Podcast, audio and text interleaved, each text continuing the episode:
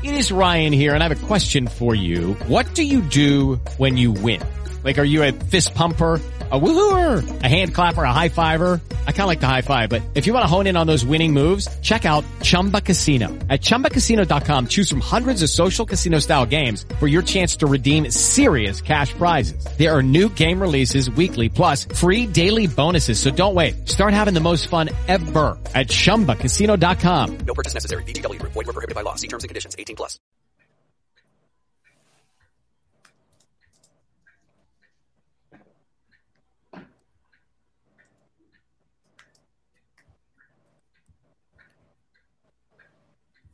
Hi, everybody. Thanks for joining me on this Friday afternoon, April 29th, here in the Locher Room. I'm Alan Locher. We're gathering here today to celebrate the life of the beloved and talented Lisa Brown. Lisa was a star of stage and screen, but most of us know her best for the two iconic characters she created Nola Reardon on Guiding Light and Iva Snyder from As the World Turns. Some of my earliest memories are of Lisa, John Wesley Shipp, and Maeve Kinkead on Guiding Light.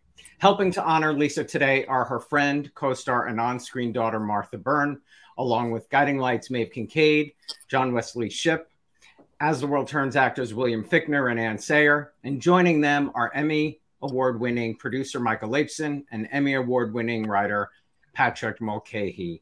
Please welcome Martha, Maeve, John Wesley, William, Anne, Michael, and Patrick to the Locher Room.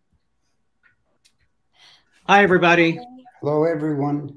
Uh, Hello. I will just say, John, I think will be joining us momentarily. Thank you all for being here to talk about Lisa. I, I've said it to many of you. Lisa was iconic in so many ways. The fans, from the moment I started this show, have been asking for Lisa to sit right here. And sadly, uh, that never happened. So today is really truly a tribute to her and, and and and the legacy she left behind. I'd love to start by you know asking you all what your earliest memory or first memory of Lisa is. Martha. Hi everybody. Um, this is gonna be tough, but um, I think I'll never forget because Doug Marland, the incredible Douglas Marland, said, "I want you to meet somebody. Come over here." And there she was. Her hair was like yellow, blonde, like long, and she was smoking a cigarette and put out the cigarette like you know Olivia Newton-John from Grease Lightning. and she said, "This is going to be your mother," and I went, "Okay." So I was 15, and that was my first impression of her. Was like you know commanding the room, commanding the the, the studio. It was in the studio. In studio, we were shooting at the time, and uh, it was just uh, I'll never forget it. I'll never forget it. Maeve. well, um, I think my first memory of Lisa was when I didn't even know who she was. But the corridors on 26th Street were long and dark.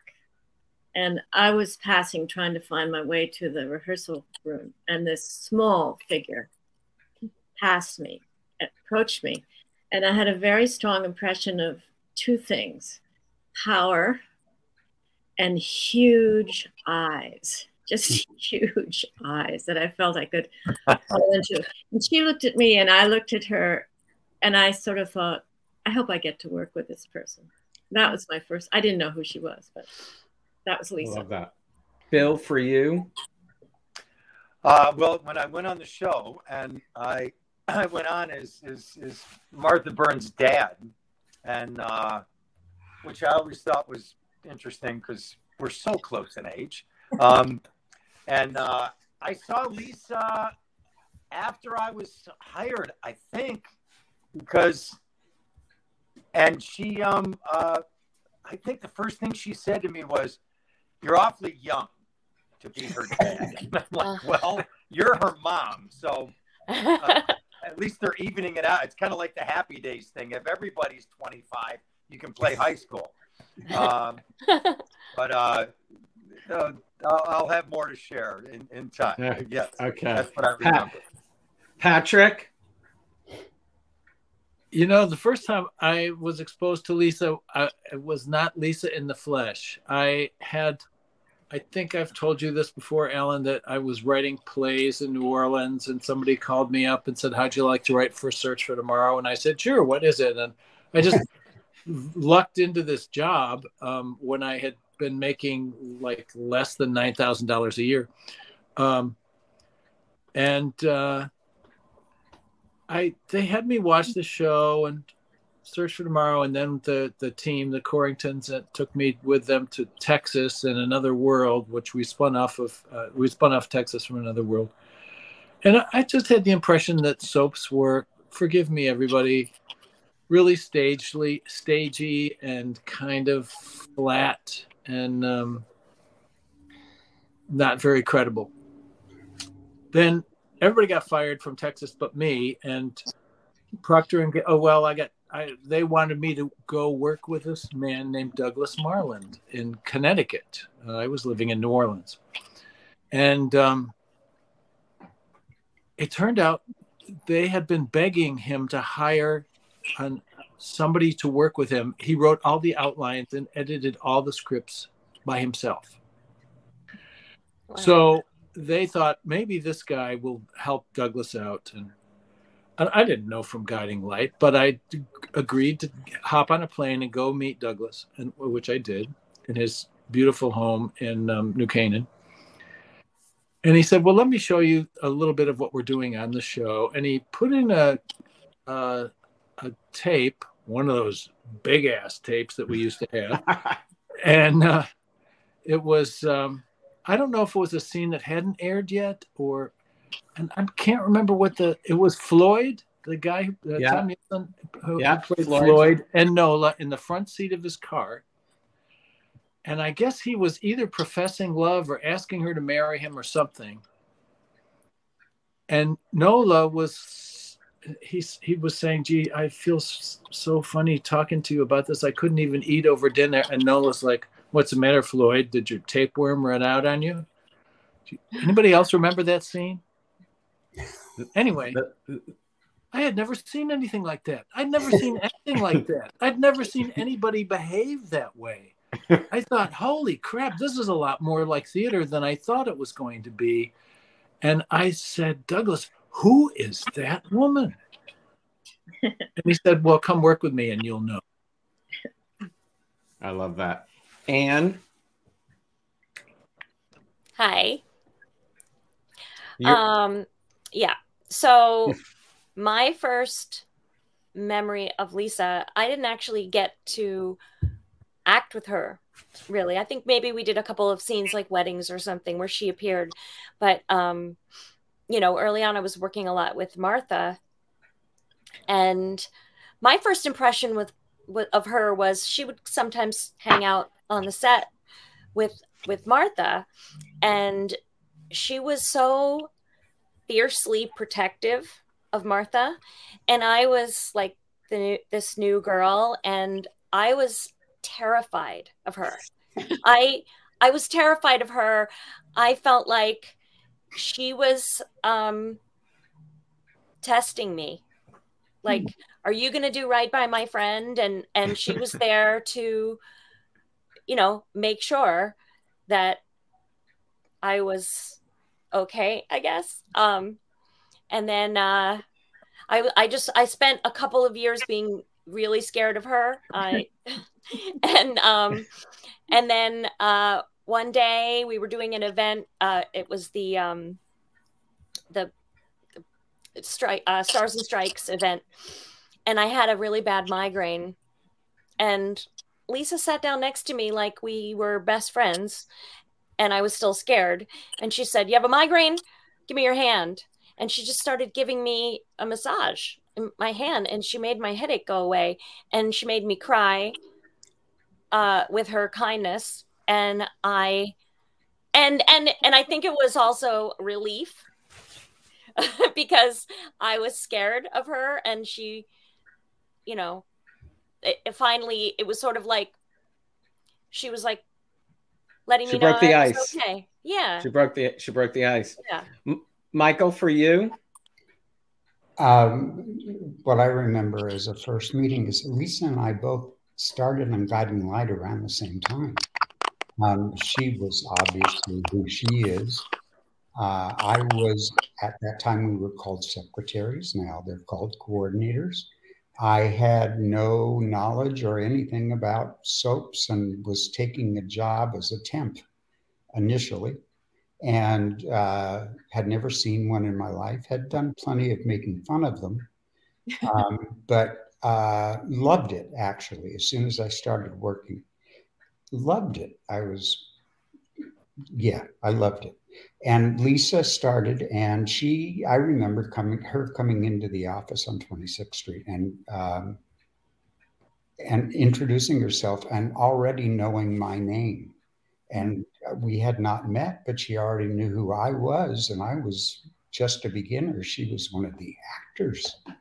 Um, and she was delightful. She was ballsy. I don't know if we can use that term anymore, but she was definitely that.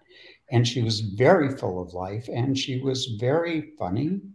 And uh, we got along famously and became friends. Um, and then as I moved up the ranks, um, our the work relationship certainly changed. Uh, the friendship just continued to grow. So that's my story. That that is a great story, um, and, and, that was you know your your earliest memory. Do you do you have a favorite memory personally or professionally? all all of you personally or professionally with Lisa? Maeve? Well, there there are many memories. You know, she and I were friends, and um, I'm sorry that she's not here now. Um, but I think one of the the ways that I felt about her um, was her her pride, her commitment, her loyalty, her her uh, her sort of uncompromising sense of what what she felt was excellent and what was true. Yeah, and um, she was also very funny and naughty, as everybody knows. But um, the the time as as was Noah. oh yeah, yeah, yeah. The, the time I had the the most amazing experience was when we were we were both unfortunately wore the same dress, the Scarlett O'Hara dress. And, uh, the thing about that scene was that Bobby Anton had done these amazing creations, and we we blocked it, and then we came up to this uh, stage floor, but we couldn't really do it until we did it because we had to rip everything off and we couldn't put it back together again. so it was it was one shot kind of deal. But I remember Lisa looking at me and I was looking at Lisa. It was like, let's go, let's go. And it just flew. It was like one, two, three, up in the air, rip, rip, rip, rip, down, down, around, down, did it.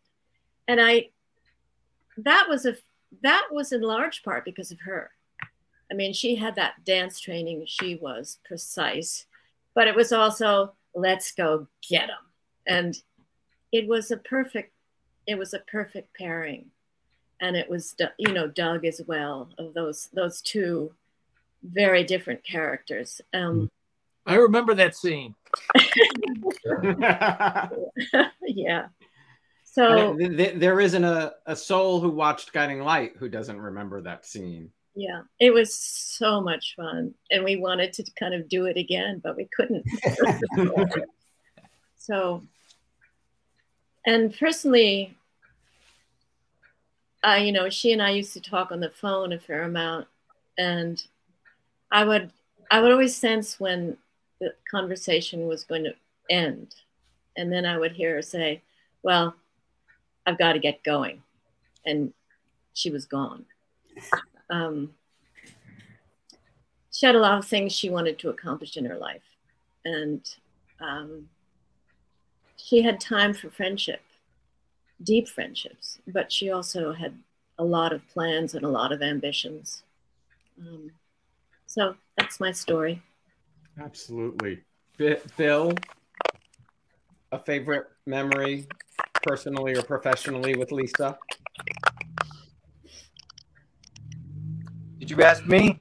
I did. Sorry. Yes. Oh, okay. It's, it's kind of crackling up a little bit, so I didn't hear that.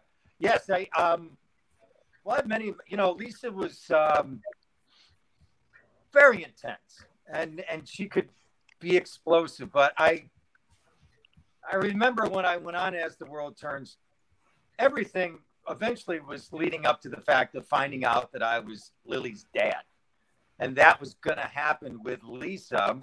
I think in in Elizabeth Hubbard's barn where I lived, I was the misunderstood farmhand, and um, uh, I remember when we were rehearsing that that that moment because it was, you know, I was really excited about it because it was a it was a really charged moment. Um, uh, you know, for a couple of actors that really wanted to dive into it, we certain Doug certainly gave us a, a lot to do that day.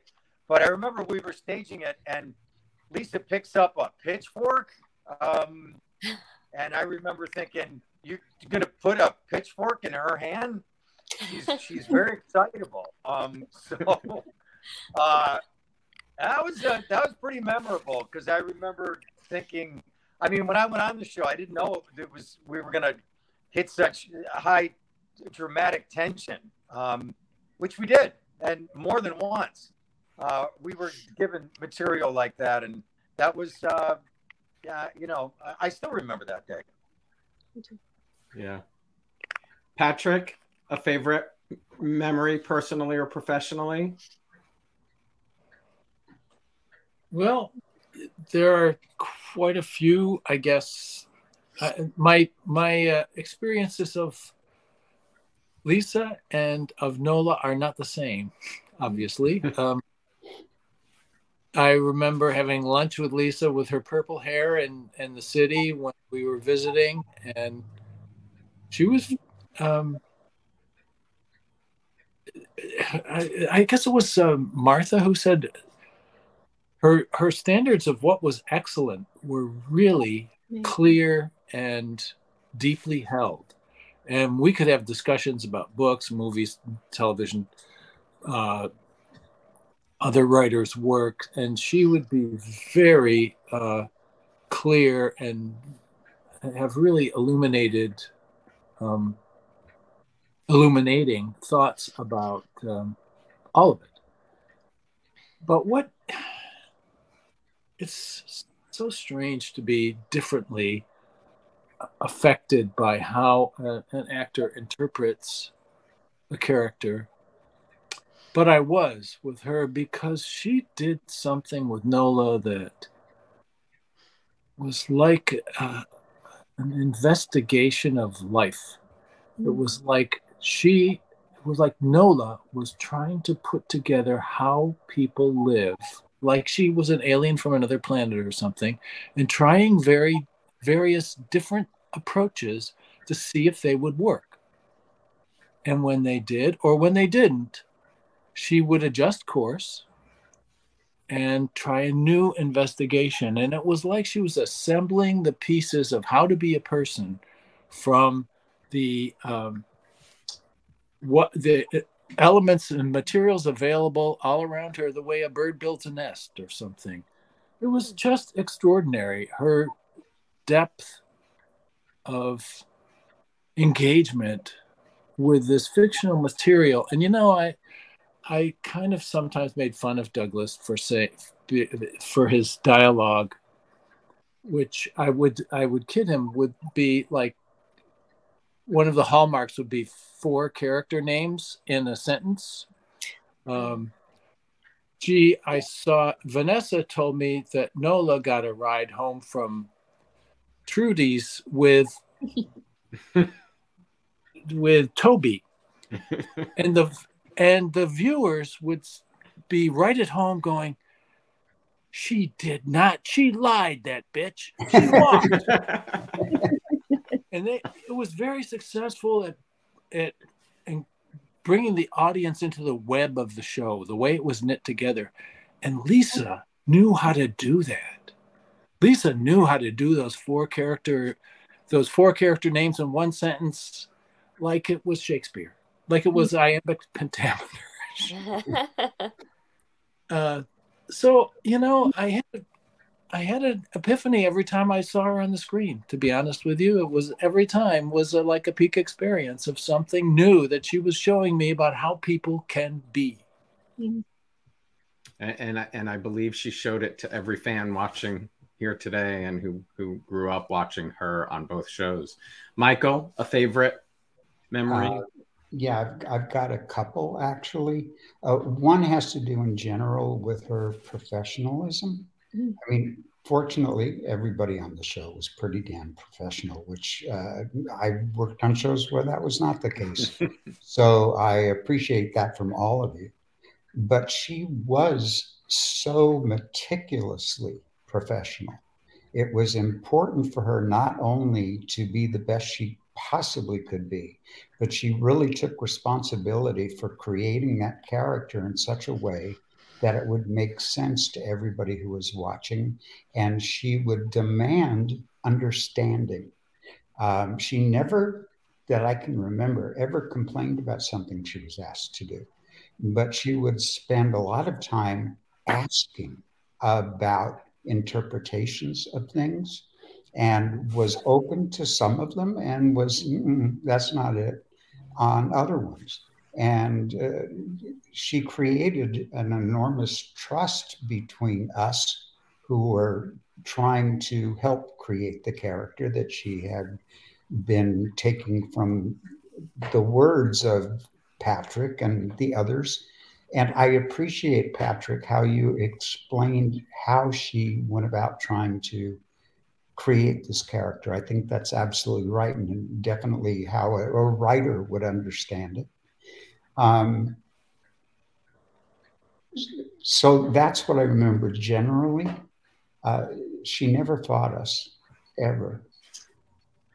On a personal level, um, while I was working on, while I was producing As the World Turns, um, I, I arranged for uh, flu shots to be available to everybody that season. The flu was really bad and nobody had time to go get a flu shot. So, and I decided that I might as well have one. Uh, I had never had one before. And about two and a half weeks later, I was completely paralyzed and uh, had no feeling in my body whatsoever. I couldn't tell that I was lying on a bed. Um, and I was hospitalized, obviously.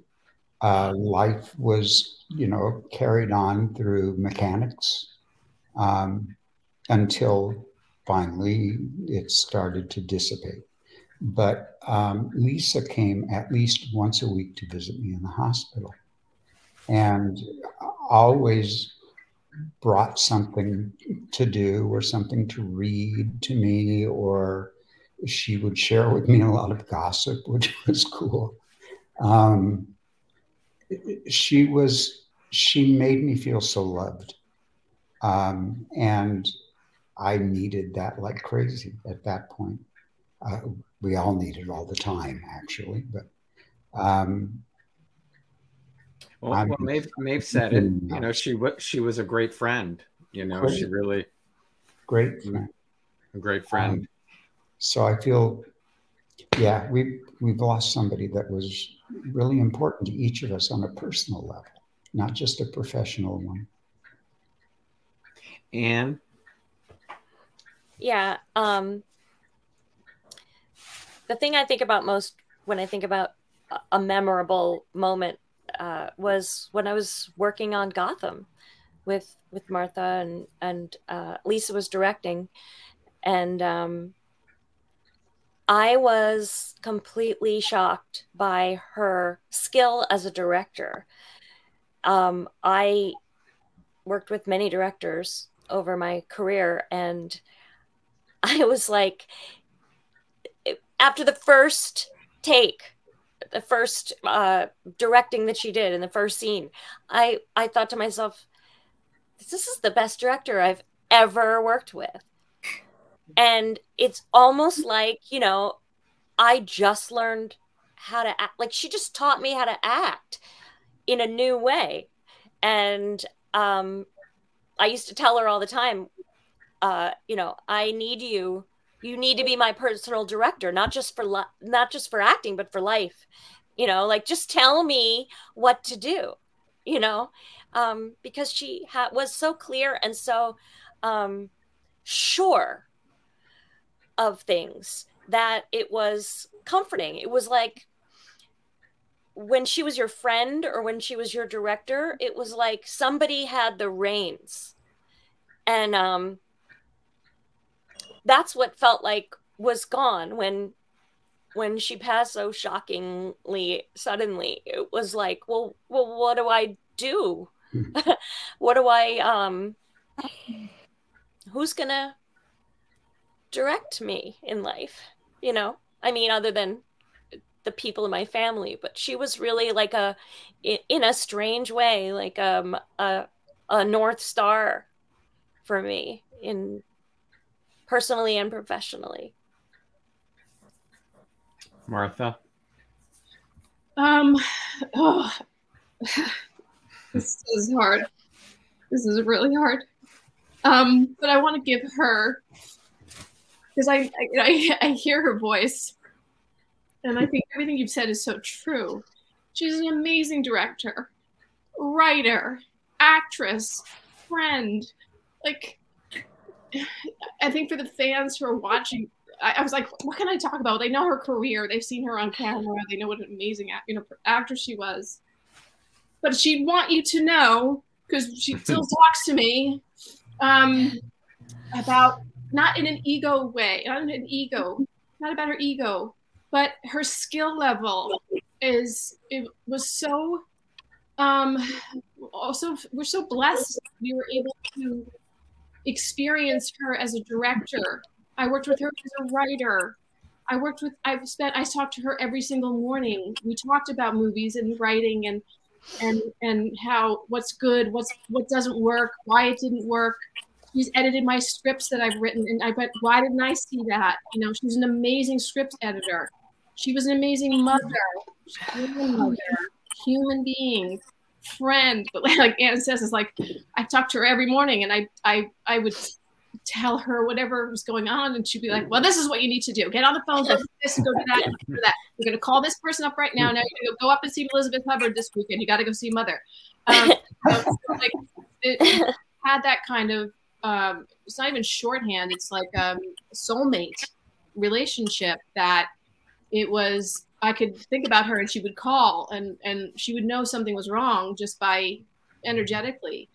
You know, and as the world turns and being on the show, remembering her that first day, I just was thinking about a, we had a scene together once that I watched. I can't find it anymore. I wish I could find it on YouTube, but the whole act of the of this of the episode was act whatever it was just the two of us talking the entire act. They don't do scenes like that on daytime anymore, where two people just talk to each other for like eight minutes or nine minutes long, you know, talking to each other. It was the two of us in the hayloft at in in and in about Holden probably, and I was wearing white leather boots, and my hair was too big, and or her hair was big, and but the scene was so good because of her, because I was, you know, to to be surrounded by such an incredible uh, uh, experienced actor and also the, the, the, skill. She wasn't mentoring you. She was you were, you were peers. We were she treated me like a peer. We were working together. When I watched that scene, I was like, oh, how where did that come from? You know, but she always gave me that space to create. Um, and she loved creating. You know, she she was like, let's do it again. We'll do it this way. We'll do it a different way this time. You know, and she just gave you the freedom to to be creative. And as a you know as a mother i want i want people to understand something like you know you don't know us but you do know us personally. You saw her kids and and and, um, and what a what a when she was fired from as the world turns i mean her life like she was she was on her own and had to and had to be a single mom and and raise these kids and and, and hustle and work and was like it you know was an incredible thing to watch as, as a survivor and fight, you know, and kind of like keep keep her head above water. And Michael, you were so incredible to, to her, and and to watch who she was and her strength as a person, how strong she was, and how ballsy she was, and how right she had to be about things because she believed in something so much um, from a creative standpoint was just an incredible opportunity to have as a as a friend, as a creative, as a uh, a mother. I mean, I mean, Michael, you're talking about visiting in the hospital. My daughter was was premature and she was in ICU and her, I was my hospital was a few blocks from where she lived, and and she would come pick up after I would go see my daughter in ICU. I had to come home and pick me up and say, "I'm coming to get you. I'll take you home. You're gonna be okay." And like when I was a mess, you know, like I've been a lot of messes, she cleared my mess a lot of times. and uh, I'm, I'm, t- eternally grateful to her for that. But you need to know what a great mother she was, not just on screen but off screen, and and how friend. You know, you don't get those kind of people um, very often in your life. So I really I could talk about it forever, but you know, storyline wise, yeah, with Bill, like I remember that day and her with the pitchfork and how you know, and I watch those scenes now, and she's just incredible. I mean, she just comes from the toes to the mouth, you know, in her in her in her passion for it, and and her and Liz together too, you know, like so different, so different. And Lisa would say, I don't go up to Liz. Liz is here. I go down here. So Liz and I can balance each other because you can't go to Liz. Liz is this is Liz. But Lisa knew how to work with Liz in a way that they were dynamic together and they could share the screen together and be this give you this the audiences these incredible scenes and relationships. But she she she is it's, it's she's gone too soon. It's it's tragic. I, I just anyway. Um, yeah. I, I, I want to read something from a fan. Oakdalian uh, wrote this. I know that Lisa first captivated daytime audiences as Nola, but I've always found her collaboration as Iva Snyder with Doug Marland to be the most successful. Perhaps it was largely the consistency of a writer who gave the character life for eight years, but I can't imagine anyone else bringing the depth of trauma that she did. The sadness of Iva's lost innocence was always there as the portrayal stayed consistently true to a survivor who tried to heal. It affected all of her relationships and it felt real without the usual soap opera obligation to move on and lighten up. I think Iva was the saddest character in daytime television, even after all these years. But Lisa Brown's truthful perspective made for an exhilarating experience. I hope um, that today's guests can speak to this quality. Lisa never holding back on authenticity despite Iva's enduring misery. She blossomed in the era when great writers and great actresses made magic over long periods of time. That's beautiful. Wow. yeah. But you know, and, and hearing it, I mean, she would say, it has to be real. She goes, I, I don't believe it. We have to, the, the audience needs to know every single thing she did was for the audience. She would fight and, and try to figure out what to make it real. How you wouldn't really say that. You really wouldn't right. that. You wouldn't react that, but they felt it. You, you just read read something that clearly yeah. she was getting through. And I know Bill needs to leave soon. Bill, you, you uh, got As the World Turns early in your career, a, a television show like As the World Turns, and and can you articulate working opposite someone like Lisa so early and and what that did and what it was like working with her? Bill, did you hear that? Bill, Bill, Bill. Uh, we lost him. Eh, okay. Well, I want to read something about Guiding Light as well. It was not from Ollie in Germany. It was 1988 when I saw the Guiding Light in Germany for the first time. The show was new for me when Bert Bauer walked into my life. She was the mother of GL, that's for sure, and for me, a mother too. And then I saw Nola. I felt a direct con- a direct connection to her as a big sister and me as her little brother. From episode to episode, she grew on my heart. Lisa played Nola with so much passion, kindness, and she put her soul and heart into Nola. She was not a bad person or a villain. She was a soul looking for her destiny. Nola and Kelly were the perfect couple. I am so sorry that you all lost her, lost her a big loss for all of you and more for me as her fan. I will burn a candle for her every year. Maeve, you know, what do you remember watching NOLA? I mean, with Michael Tylo and John Wesley Shipp, you know, the, those those romances in that early 80s of Guiding Light. Well, I just want to bring up um, Bill Roerick's name here too, because mm-hmm. Bill was somebody who who knew theater through and through. I mean, he'd acted with Gielgud and all kinds, and he was a wonderful, generous, smart man. But the thing to know was he was Lisa's absolute uh, impassioned fan. And he and I, in the mornings, would sometimes sit and talk about a scene we had seen her do. So, um, and the other one thing I wanted to mention was Brian Buffington, mm-hmm. who talked to me about how much he learned from Lisa. And I think everybody's touched on this with her. Um, she had tremendous self confidence. And you have to have that if you can, to be able to express your passion. But she also was very protective, as Martha and Anne have said. She was protect, protective of the best our show could be. And that's why she wanted, she, she just, there was somebody who said, I don't believe a sausage of it. And that was their way of saying, it's not true. Don't do it. That's, that's what Lisa was about. So um, I've totally forgotten what you asked me, Alan. That's okay. I'm going to jump to Bill and come back to you on that, Maeve. Bill, yeah. can you hear me? I can hear you now. Okay, good, good, good, good. Um, I I don't know if you heard that letter uh, about Lisa and Iva, but you started World Turns at an early stage of your career. One of the first TV shows you did. What was it like having Lisa as a scene partner, and what do you think? You know, you learned having her opposite you so early in your in your beginnings?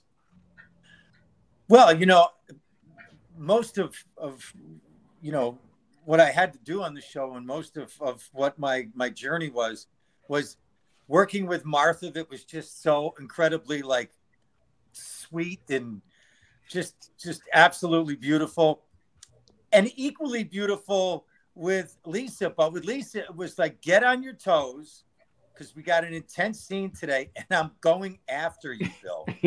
um, I was. I remember one day she looked at me. She's like, I, I had a pair of like headphones on because I just wanted to tune out everything that was going on in the in the on the stage, and she walked by me and she like signaled to me, and I popped a headphone out. And she goes, "You don't need those," and I'm like, "Actually, I do."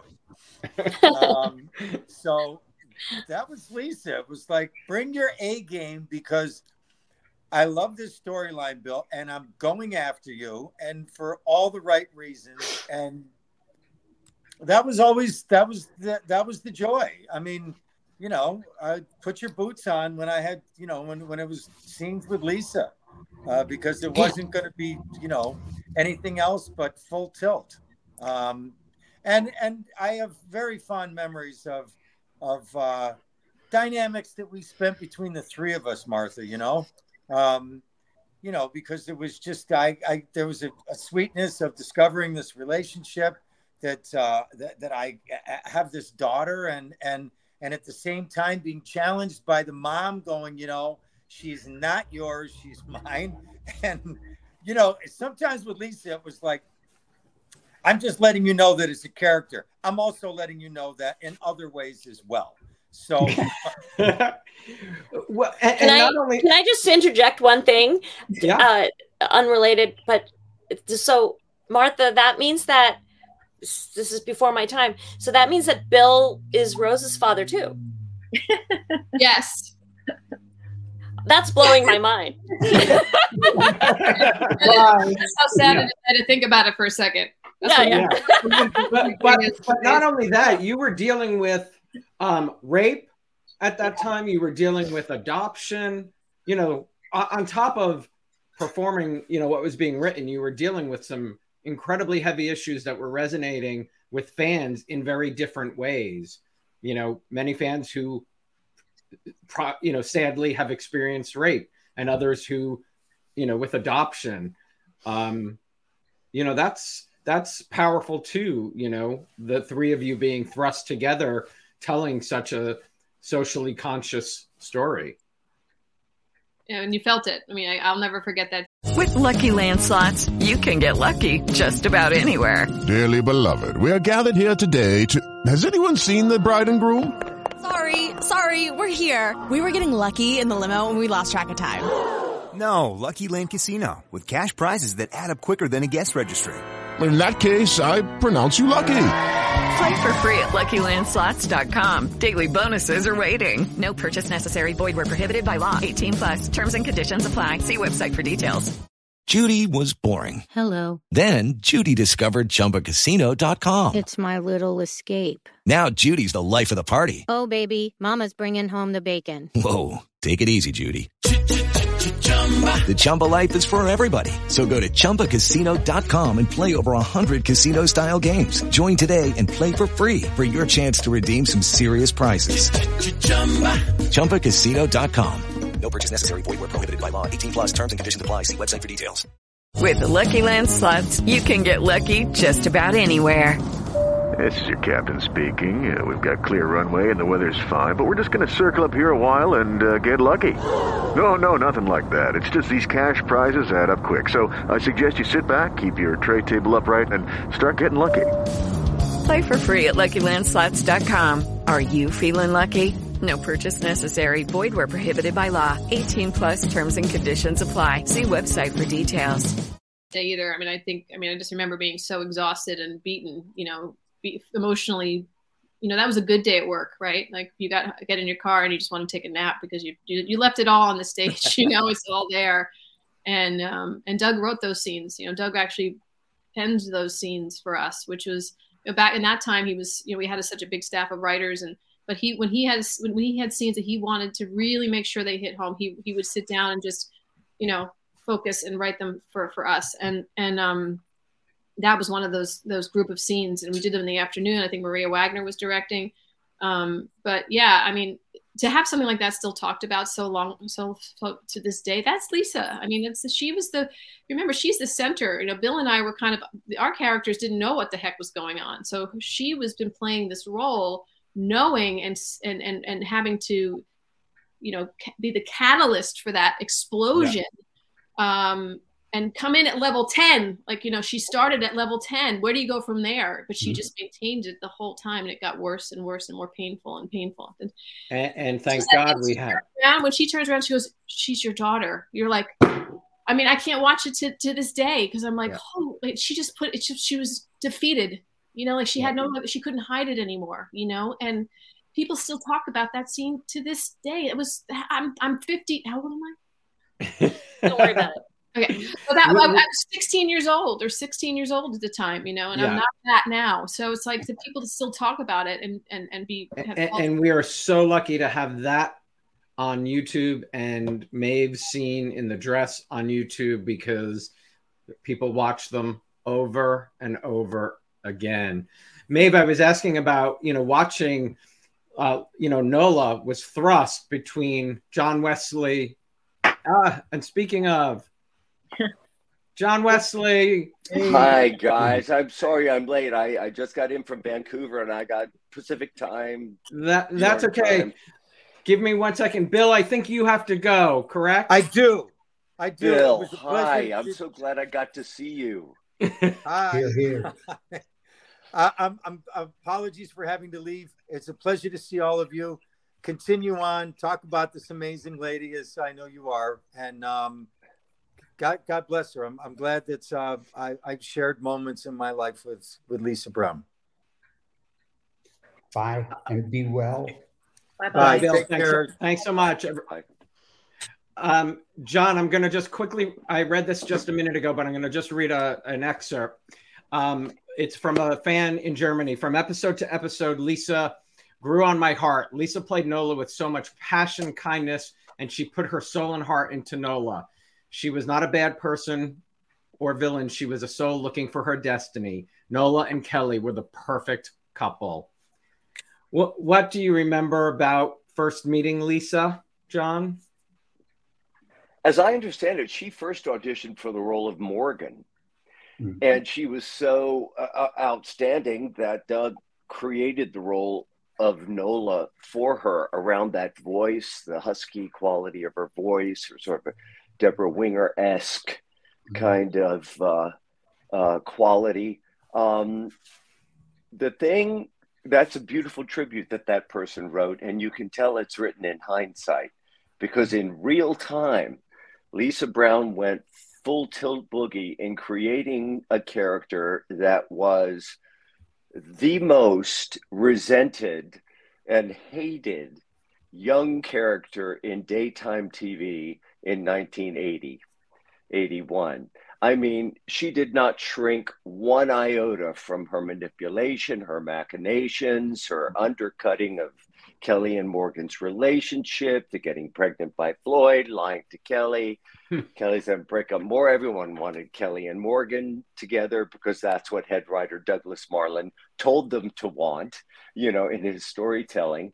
But the, the amazing thing for me, and I'll never forget it, was at the crux climax of that story, when Nola's coming, Kelly has broken up with Morgan. They're going to run away and get married. She has her suitcase. She arrives at Ed's patio. And I don't think they've, I know if they've ever done this before, but the first 22 minutes of Guiding Light were me and Lisa because the fan base had waited for Lola, Nola to get her comeuppance for a long time. And the mail was extraordinary, the energy behind the mail, you know. But the extraordinary uh, Harry Eggert was directing, and he basically said, I'll put one camera on you, John. I'll put one camera on you, Lisa. I'll have a two shot. Go at it. Mm-hmm. Now, this is after weeks and weeks of everybody fashioning a script because we were on writer's strike. So there were all these clandestine you know, phone calls. There were, we were having a lot of input. Lisa would come over to my apartment. We would work on things, you know, it would be like, I don't know if that's really what I want to say. Well, what if I said this? Well, what did I, well, Hey, uh, uh, deep throat. Uh, what do you think? what do you think about that? Uh, well, um, uh, I think Deep Throat would think, you know, and it was a thrilling, exciting time. Now, about Lisa, what she accomplished in that 22 minutes, I will never forget. She took one of the most resented and reviled char- young characters in daytime at a time when we were getting primetime numbers, right?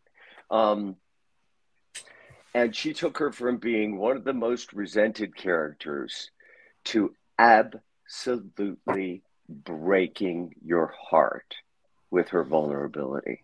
So that by the end of that scene, she had turned that character 180 degrees. And I don't care how much you had resented, how many people had written in and said, I hate Noel, I can't wait till she gets hers. At the end of it, when Why walk out that door and she says, Don't go, Kelly, please don't go. Don't go hmm. like, you know, and she leans her head back and the tears are coming. And you see the girl from the other side of the tracks who just was trying to make her dream come true. And in that instant she turned the whole thing around. I don't know a whole lot of actors who could do that july 31st 1981 supposedly is the date that that show aired. Somebody just wrote kaylee wrote. Mm-hmm. um, you you worked with her at such an early point in your career. What i mean and just describing that what do you think you learned from her?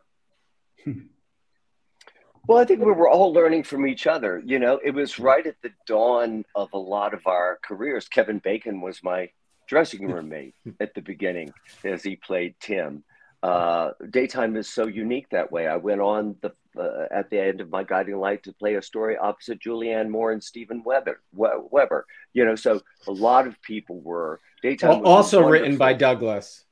Also written by Douglas Marland. How lucky am I? You know, um, but I, I, I, I, the thing that I remember about those days was for uh, the young people's storyline. It was the youth revolution in daytime, right? It was a new way of telling daytime drama for uh, a mainstream audience, a mass audience, reaching more 22 million viewers a week, reaching more viewers than, you know, I mean, my God, if the hits of today were able, of course, we have 300 channels now, you know, but but it was like we were all so excited because it was the outset of our career. We were on daytime. It was it was the degree of recognizability almost destroyed my brother's wedding in Richmond, Virginia, because I got so much attention. That's how many people were watching daytime TV in those days. But each and every person involved in that storyline, and certainly Lisa was 100% committed to finding the truth of these people behind whatever we were given to do. And nobody more full throttle or more dedicated and committed to Lisa, who also had a grand sense of humor about the whole thing. Mm-hmm. Another thing I'll say quickly is that one way she amazed me was she would be going into um, one of the most emotional scenes. And we had this iconic stage manager, Lock Wallace, you know, and he was always writing song lyrics. And so he'd come around the flat, you know, and suddenly he goes, and the day in May and all the day, let me just say it's going to be quite a day. And five, four, three, two. And you're like, action. Well, Lisa would be engaging with him and laughing. It takes me a while to work into something like that. And she would turn from here and she would turn from here and she would be a completely different person, completely in it and her emotions accessible right up here. It's the most amazing way of working that I've, one of the most amazing ways that I've worked with in my 42 year career. Wow. Maeve, were you going to say something earlier? Because I did see you, you had put your hand up. Um, Maeve! oh How are you? you? I know. Can this be real? Can this be true? um, it, it, was just a silly little interjection, but it, it, it we've talked so much about her strength and her power and her passion, but also there was underneath it, and there was sadness there too, a lot of all kinds of feelings, but there was also this relish and and zest and delight in it. And sometimes when we would have a scene and we would be uh, rehearsing, and then we'd look at each other it was almost like being two kids who say, "Want to fight?" You know that whole. Let's go. Um, she never lost that. I felt through all um, all the things that life brought her way, she ne- she never lost that, um, which is amazing. It, it, you can't say it's grittiness because it, it wasn't just that. Grittiness is so sort of grim, and it wasn't just that. So um, I think she brought that kind of excitement to all her acting partners. Everybody's kind of talked about it a little bit. Um, so that was all. Let's well, fight. and I think it was amazing, you know, to the, the, you know, uh, John talked about, you know, she was breaking up Kelly and Morgan. You know, she had this rivalry with you that, that I didn't remember. I mean, I knew it started back then. I knew, you know, when you were with, you know, um, when she was with Quint, but then it continued when Matt came along. You know, mm-hmm. like it, the writers continued that rivalry all those years later as mm-hmm. well. Yeah. Oh, sorry. I'm done. Thanks. Yeah, Pat- Patrick. I just was reminded by what John and Maeve were talking about that um, after I started on Guiding Light and had been there a while, I I don't know, I used to do volunteer things like talk to college and high school classes about writing, about writing plays, about writing for soap operas. And I was in this college class, and uh, they had all these extra people show up that weren't in that weren't that were weren't auditing, weren't registered in the class, but they just showed up because I was there from Guiding Light, and it was like these college girls saying, "We will each offer you probably twenty of them we will each offer you $200 or if you make Nola fall down the stairs and die.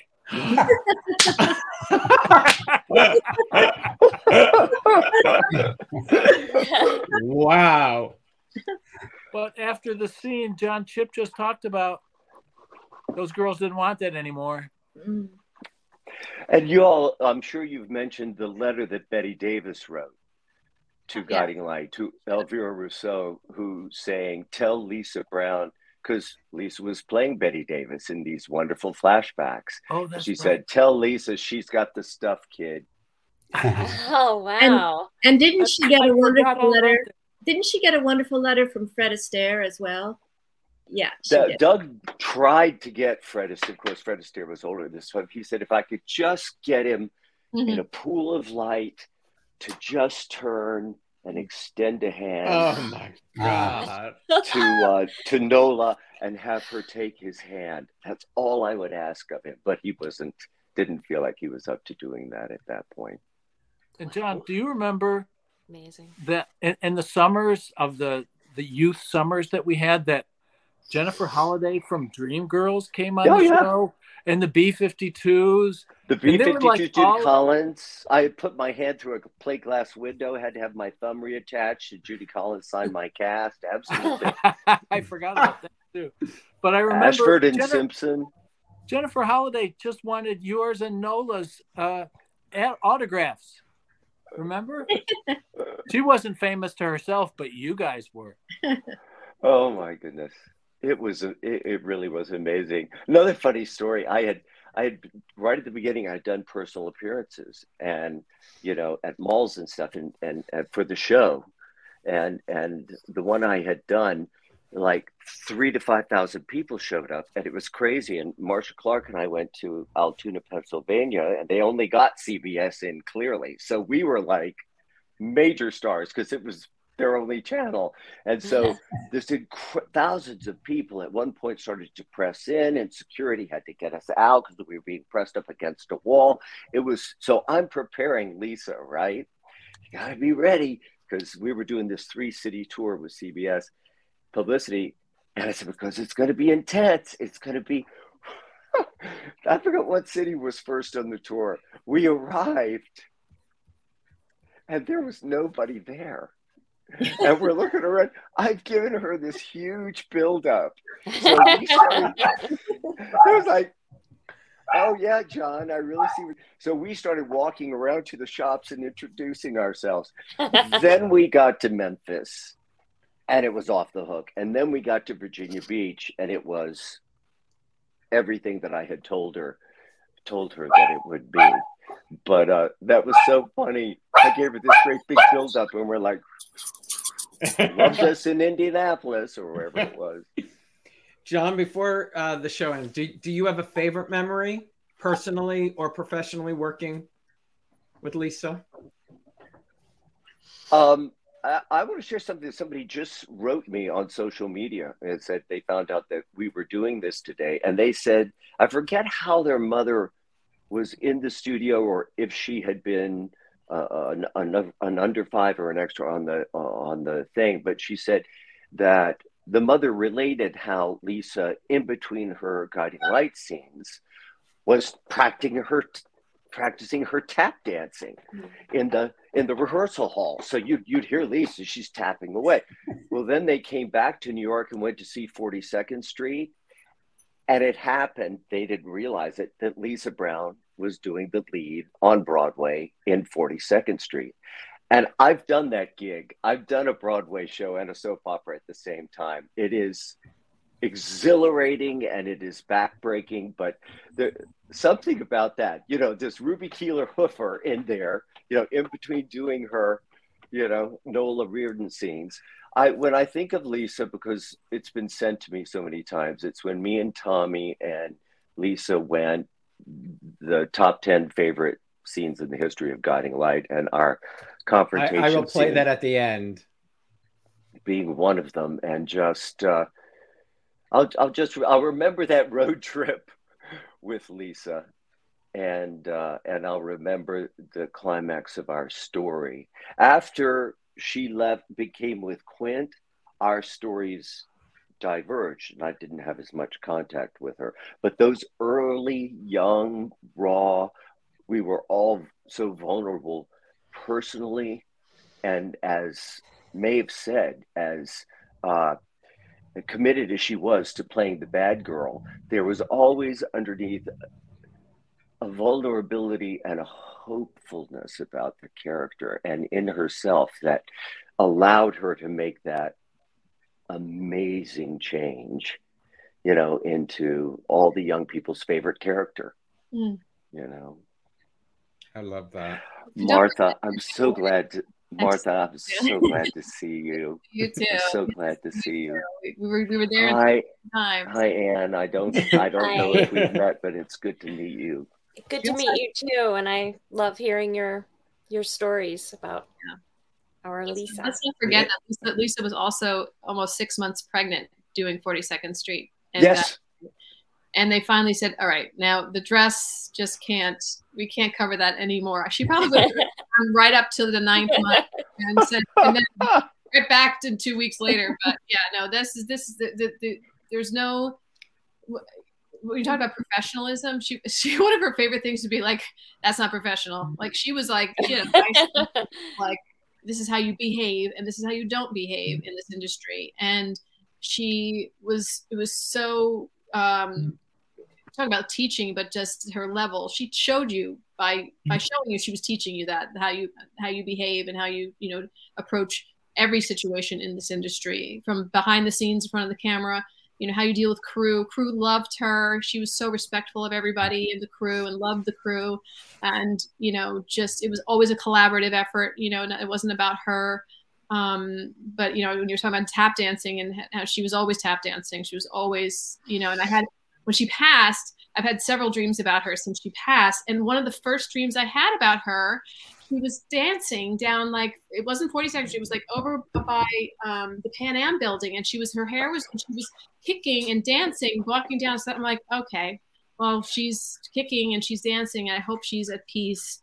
Um, but I have had a few couple dreams about her, which have been very powerful and very uh, comforting um, about her and her passing because it was so tragic and so fast and so difficult um, you know, what she went through in the last couple of weeks of her life. So I pray that she's at peace. And she's a grandma three times last month. So Amazing. isn't that amazing? I mean, she she I know she wasn't there, but she was there. You know, her daughter, her son, and her stepson all had babies within the last couple of weeks. So, you know, Buddy and and Victoria, and just you know, I, I send them just send them your love and your and your support and and uh, you know keep them in your thoughts. But um, she was she was uh, like I said, she's there, but she's not. You know, she's not there. You know, so um, this has been so nice. I mean, I'm sure she would be thrilled that you're all here, and um, we must honor her. We must honor her. She's an amazing person.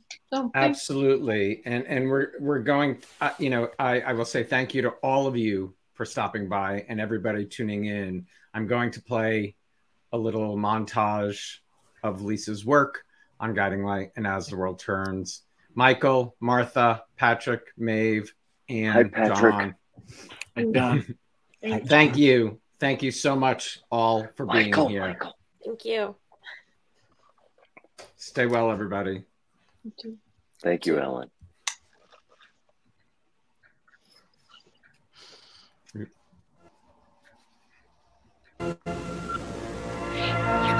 Cow, where did you get that dress? You take it off. No, you take your dress off. I'm going out there like two-thirds of the Andrews sisters. You got another thing coming. You take that dress off now. It's my engagement party, Vanessa. You take the dress off. Well, fine. You just do whatever you want. But I'm getting out there first, and it's going to be my entrance. There! Oh! Oh, sorry, I slipped! Oh, you little vixen!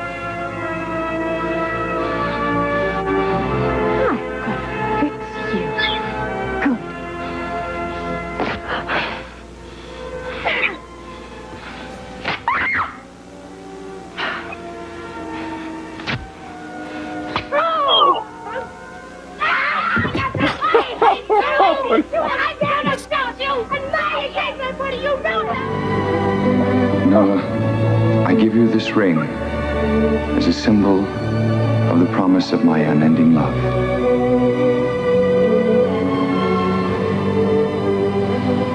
Quinton.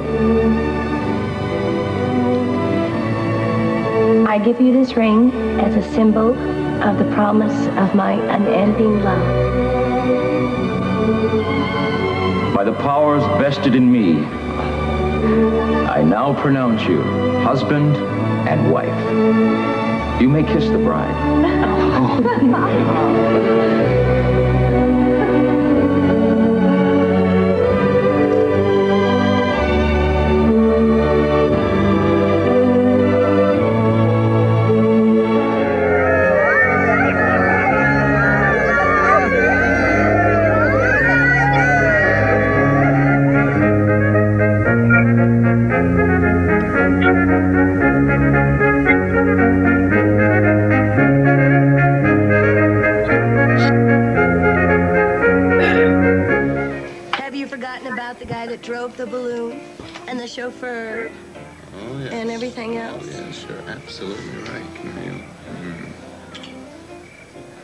You know, it's very funny.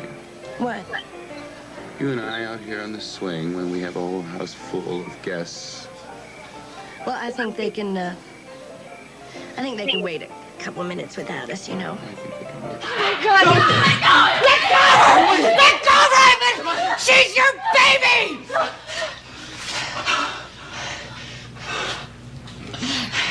What did you say?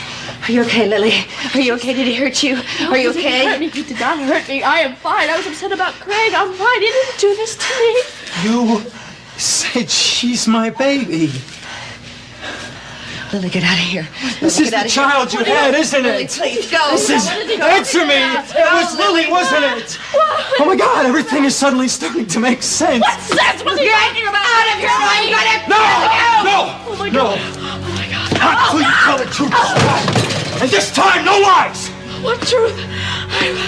What is he talking about? Tell It me. is too late to turn back now. Now, either you tell her or I will. Mama, can I ask you to do me a favor? What's that? Could you help me convince Lily to go home? I mean, you know, Mrs. Walsh must be lonely, and, and having Lily there might help her recuperate. I don't know. Julie and her mother are having a lot of problems. Well, but they can't solve their problems if, you know, she's staying here. Listen, I'll, I'll talk to her when she gets up this morning, Thanks, okay? Mother. Well, doesn't anybody care about what Lily wants? Well, sometimes, Holden, we don't always know what's best for us. I mean, I think that a child should be with her mother, you know, the mother who raised her. Come on, let's go. Okay. Here, take this. See you later. Bye-bye. Now eat some lunch. I will. Eating here without any breakfast, Holden, really. Hello.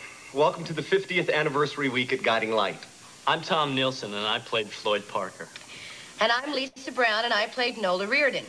I'm John Wesley Shipp, and I played Kelly Nelson. We are here By popular demand, to present to you, the Guiding Light audience, one of the most requested scenes. that you, the fans, wanted to see again.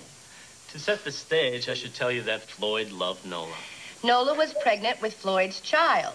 She loved Kelly and told him that she was carrying his baby.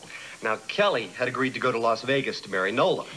Nola was there with suitcase in hand, and then Kelly let Nola know that he knew that she was lying. She denied it, but to no avail. So that's where we join this scene. Oh, I feel sorry for you. God, I feel sorry for you. I don't want your sympathy, and I don't want your pity. Oh, you don't? No!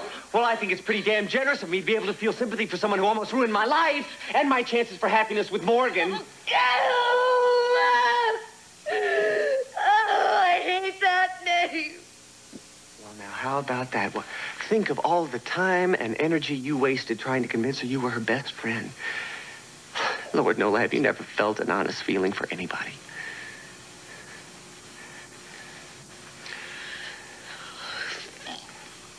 For you? All the feelings that I've had for you are honest.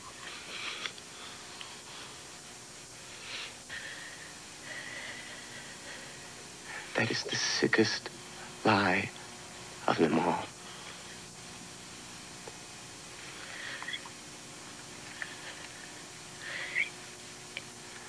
Everything that I did was because I loved you. Because that I loved you, and because I wanted to prove to you that I could make you happy. Including ruining my life. And my chances to be happy with Morgan.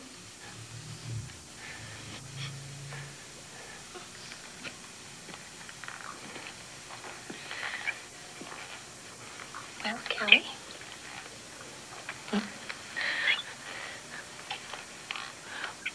Why don't you just go back to her? Uh, Why don't you just go go to her and and see if she can make you happy? That's exactly what I'm gonna do. I'll tell you what else, Nola. I'm gonna get down on my knees and I'm gonna beg for her forgiveness if I have to. For getting involved with you. Now, now, Kelly, look, look, Kelly, you can't go like this. We're, please don't go now.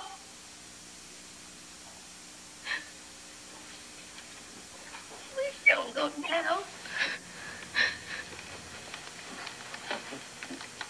Please give me another chance.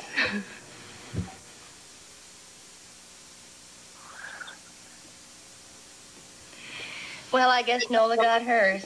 And Floyd finally got to see his daughter. And Kelly married Morgan. And Nola married Quint. It wasn't that easy, but that's what happened. Thank you for asking to see that clip again. And for making 50 years of guiding light possible. It's so bad. Ah, that doesn't talk. Can I do anything? No. The place looks good. Oh, I think it looked better when we. oh my! Ah! What century? Oh, of oh. course, of course. We just wanted to stop by to make sure you, you didn't burn the place down. Oh, how's Peter? Oh, delicious. He's at orientation at Springfield View. Vanessa and I oh took oh my him. I Oh my gosh, he's so big and grown up. Hart would be so proud. Yeah. No, we just have to make sure Matt's okay. And this, you know, whole Vanessa thing. Well, it's really good that he's family. Okay, look, we I, we can't hang around. We got a wedding to go to. We're gals. Come on, come on, come on, come on, come on. Okay, here.